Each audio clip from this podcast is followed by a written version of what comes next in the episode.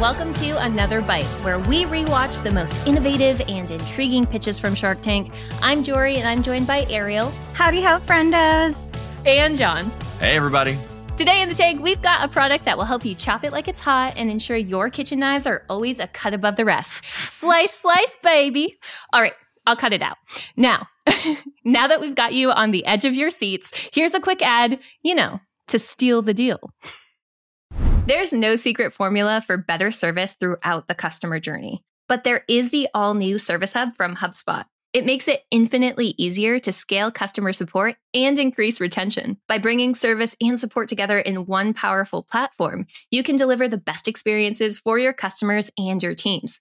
Free up time for your reps to focus on complex issues with an AI powered help desk. Proactively drive retention with customer health scores that help keep your business ahead and give your entire go to market team the data they need to operate as one unified, powerful front. Also, you can easily support, strengthen, and grow your customer base. Secrets out, HubSpot Service Hub is a game changer. Visit HubSpot.com slash service to do more for your customers today. Today in the tank, we have Knife Aid. And Knife Aid is brought to us by Michael and Mark. And Michael and Mark are asking for $400,000 for 15% in their business, which is a $2.7 million valuation. And their product is Knife Aid, which you know, it took me way too long because I was like, is it like band aid? Is it like first aid? It's both for your knives. It is a knife sharpening service. I thought it was like a music festival like Farm Aid, but for like people who carry knives, you know, like for fighting or whatever. yeah.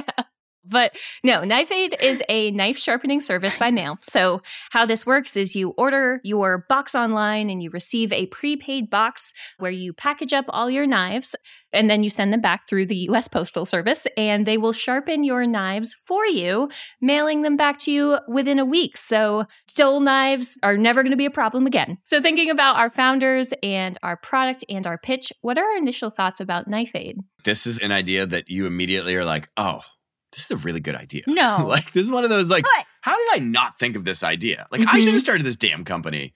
Sharp knives matter. Everybody's knives are dull. Yeah. This is like super easy problem to solve. I love it. I think it's such a great idea. Why I like this product is it's a common problem and you have like the potential for enthusiasts. Yeah. Also, I think one of the things that they're doing, which I think is really good, is they are trying to solve this problem in a different way, but that is Mhm. connected to a way that it's already been solved. This problem's been solved for commercial kitchens. Commercial kitchens often don't sharpen their own knives. They rely on third party knife sharpening services. That infrastructure already exists. It's not like they have to go out and like build a knife sharpening factory. They actually can just tap into Mhm. existing infrastructure. So that is easy for them. They're also trying to do it in a different pricing model, which I think is really smart. I look at the way that knife sharpening works today and what are the things that would make it hard for a consumer to want to get their knife sharpened. It's kind of like I have no idea what it costs and you're going to charge me based on like the length of my knife and stuff. So I like that they have a different pricing model. I also like that they're going D2C. Ariel, It's very smart. They're not reinventing the wheel. I love the fact that the packaging is so easy and that the pricing model is great for non knife enthusiasts like me. I'm just like, I have a bunch of random different shapes of knives. I don't know what a butcher one is. I don't know what the difference is. Yeah. So it's nice that you could just ship it all in for one. I think my biggest hesitancy with this is what is the main value prop? Why would I want to put in my knives to get professionally sharpened when I can just buy a stone myself and I can do it in like an hour versus waiting an entire week? Ariel, you recently on a recent podcast Yes. revealed that you were willing to eat dehydrated meatballs in exchange for time saving so you could have a 90 second meal prep. And you're saying you're going to learn how to sharpen knives and spend an hour just like sharpening your knives? yes, Yeah. something tells me you're not the persona Well- for this. Just throwing it out there. Have you ever used a whetstone? You got to spit on it. You spit on your Yeah. whetstone. You shing, and you shing, can do it really wrong. You can break your knives. And if you've invested You in can- knives, this is the problem. not just like Yeah. Whatever's on sale at Bed Bath and Beyond, you know, rip. Yeah. It's a really expensive mistake to make. Right, which Mr. Wonderful kind of gets into when he talks about his His Japanese $4,000 knife, handcrafted- yes, maybe I'm not the audience for this because all the knives I get come with like a pre-sharpener Convenient. that I just sharpen with. It's true. I do not think everybody in the world is going to say, I'm going to start mailing my knives in. But I think there are enough people that have bought knives that want to keep them sharp and kind of don't want to deal with it themselves, either for fear that they're going to mess it up Yeah. or just because like they don't have the time. And the idea that you can just outsource and get incredibly sharp knives back is very appealing. What do we think about the model? Mm. Because I like the idea per package, but I wonder if there was an opportunity for more of like a subscription based service. So to sharpen a single blade, it was $10, which is I think really fair in terms of like getting it professionally sharpened. But what was interesting is yes, there was a minimum order of 4 knives per package, but I was actually really curious about like the long-term cost of all-in-one pricing and was curious about your take on that. Mhm. I thought the pricing was brilliant. There's a lot of different ways to price things. You know, you can price things right down the middle and you can just accept the fact that you're going to lose money on some and you're going to make money on others in the name of simplicity. You can go with an add-on model, but I think that like generally speaking if you're trying to get early traction in a market, the more you can simplify your pricing and make it really clear to Mm. customers what it costs. If that pricing is in the realm of like sounds fair, which I think like 10 bucks a knife like sounds fair, right? Like I don't think like the average consumer would be like, "No." That's so expensive. Yeah. You know what I mean? And so like I think they're like right in that sweet spot of people would be like, yeah, sounds about right and simple, easy. I don't know, I like it. Is there any risk though of conditioning our buyers? Because at some point, let's say you gain a ton of traction at the $10 price point, times are tough, the economy changes. If you need to change that price, like do you run any risk of offering such a low barrier of entry to folks that it may actually have adverse reactions to your customer base? Or is that something that most businesses worry about a little bit later on down the road as they evolve? Yeah, it is a really good question, Ariel. Changing prices is hard. I've seen data that shows like consumers are kind of willing to absorb, you know, up to like a 5% price change. You see that happening a lot right now. Like everything's kind of going up a Mhm. buck or two. Like, you know, your Netflix subscription goes up a buck or two. Everything's kind of like eking up a little bit. And consumers generally will take a small price increase, but it is hard and it does carry risk. And you do get negative PR impact from raising prices. You know, I think the question is did they price it in a way that they're not going to have to do that for a while? Like the thing that we don't have data on from them is what the actual unit cost is of actually sharpening a knife. Could be two dollars, right? And so they could have a lot of runway there. I also would imagine before they raised prices, they would consider doing other things. Like you brought this idea up, but like subscriptions and other things like that that would actually get them different revenue with different margins in a different hmm. way, as opposed to just purely raising prices. So there's a lot of like price engineering you can do. Like that. A lot of different levers to pull. You can sharpen the pencil on your pricing model. We'll slice your prices. They're having an issue though, right? So we've got two founders from Sweden. They're taking this idea from Sweden and they're having issues breaking into the US market. We talk a lot about oftentimes breaking into international markets from like US based companies. If you were in your founder's shoes and you suddenly had to market this, how would you break into the US market? I don't see anything about this brand or this model that would make it hard for them to launch in the US. Mhm. The best way to think about a go to market, very simple. Do you have product market fit? Have you priced it the right way?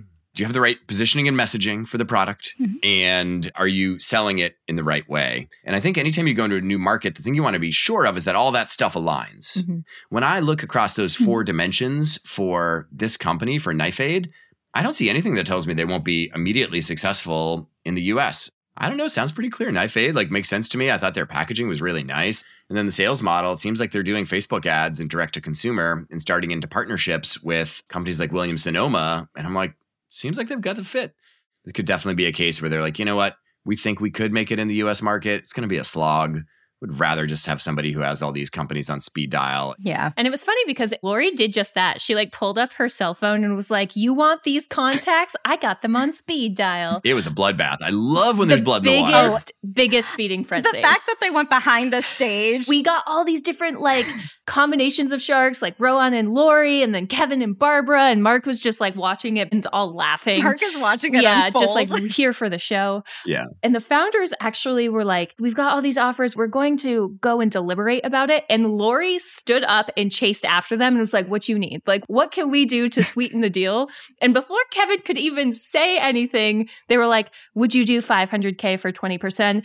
And Rohan ran up to them, shook their hand, and was like, Deal. So, like, we also got a shark snipe because all of these sharks were like running up to these founders, just overwhelming them. And ultimately, as soon as Rohan shook their hands, the deal was sealed. So we got a very competitive Shark Tank deal. They got exactly what they countered with in this case. Yeah. It is always interesting to watch the sharks pitch themselves. Exactly. Well, I'm in the most households in America and like and I have the most contacts. The truth is, yes, the sharks I think have different expertise in different industries, but largely I think they all have contacts and are in lots of households and yada yada. They all have mutual circles. Yeah. Since airing in the tank, Mhm. currently Knife Aid is making about $250,000 per month in sales. So, very much still a company. Hmm. And we actually have some insight into the syndication of episodes and the company's bump. So, every time Knife Aid's episode airs, Knife Aid actually gets a roughly 5 to 10x boost in sales. So, Wow. kind of clout. Look at that correlation. I'm just saying, it's Oh, not causation, but there is some correlation there. Mhm. Yes. I've never thought about the rerun market for Shark Tank and the idea that the sharks must lobby the producers Yeah. and the network so hard to re-air Especially if you get boosts like episodes that. they have made investments on Yeah. and won deals It makes on. money. Mm-hmm. Wow, I never thought about that. That's so interesting. Yeah, there must be a whole strategy behind it. Yeah. It's just like, just air these episodes. And the audience is like, oh, that's my favorite one. And it's like, is it just repetition? Buy these products. Yeah.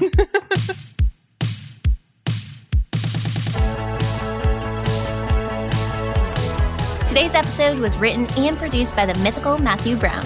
Additional support comes from Melanie Romero and editing from Robert Hartwig. If you're a fan of the show, meh, even if you're not a fan of the show, tell a friend. Word of mouth is the best way to support the show. That does it for me. We'll see you next episode here in the tank for another bite. Create Like the Greats, hosted by Ross Simons, is brought to you by the HubSpot Podcast Network, the audio destination for business professionals. Each episode hosts an in depth analysis of some of the greatest creations and creators of all time, along with deep dive conversations on the creative process that went into building companies and brands. If you like learning about history or learning about the creative process, you'll like this podcast. Listen to Create Like the Greats wherever you get your podcasts.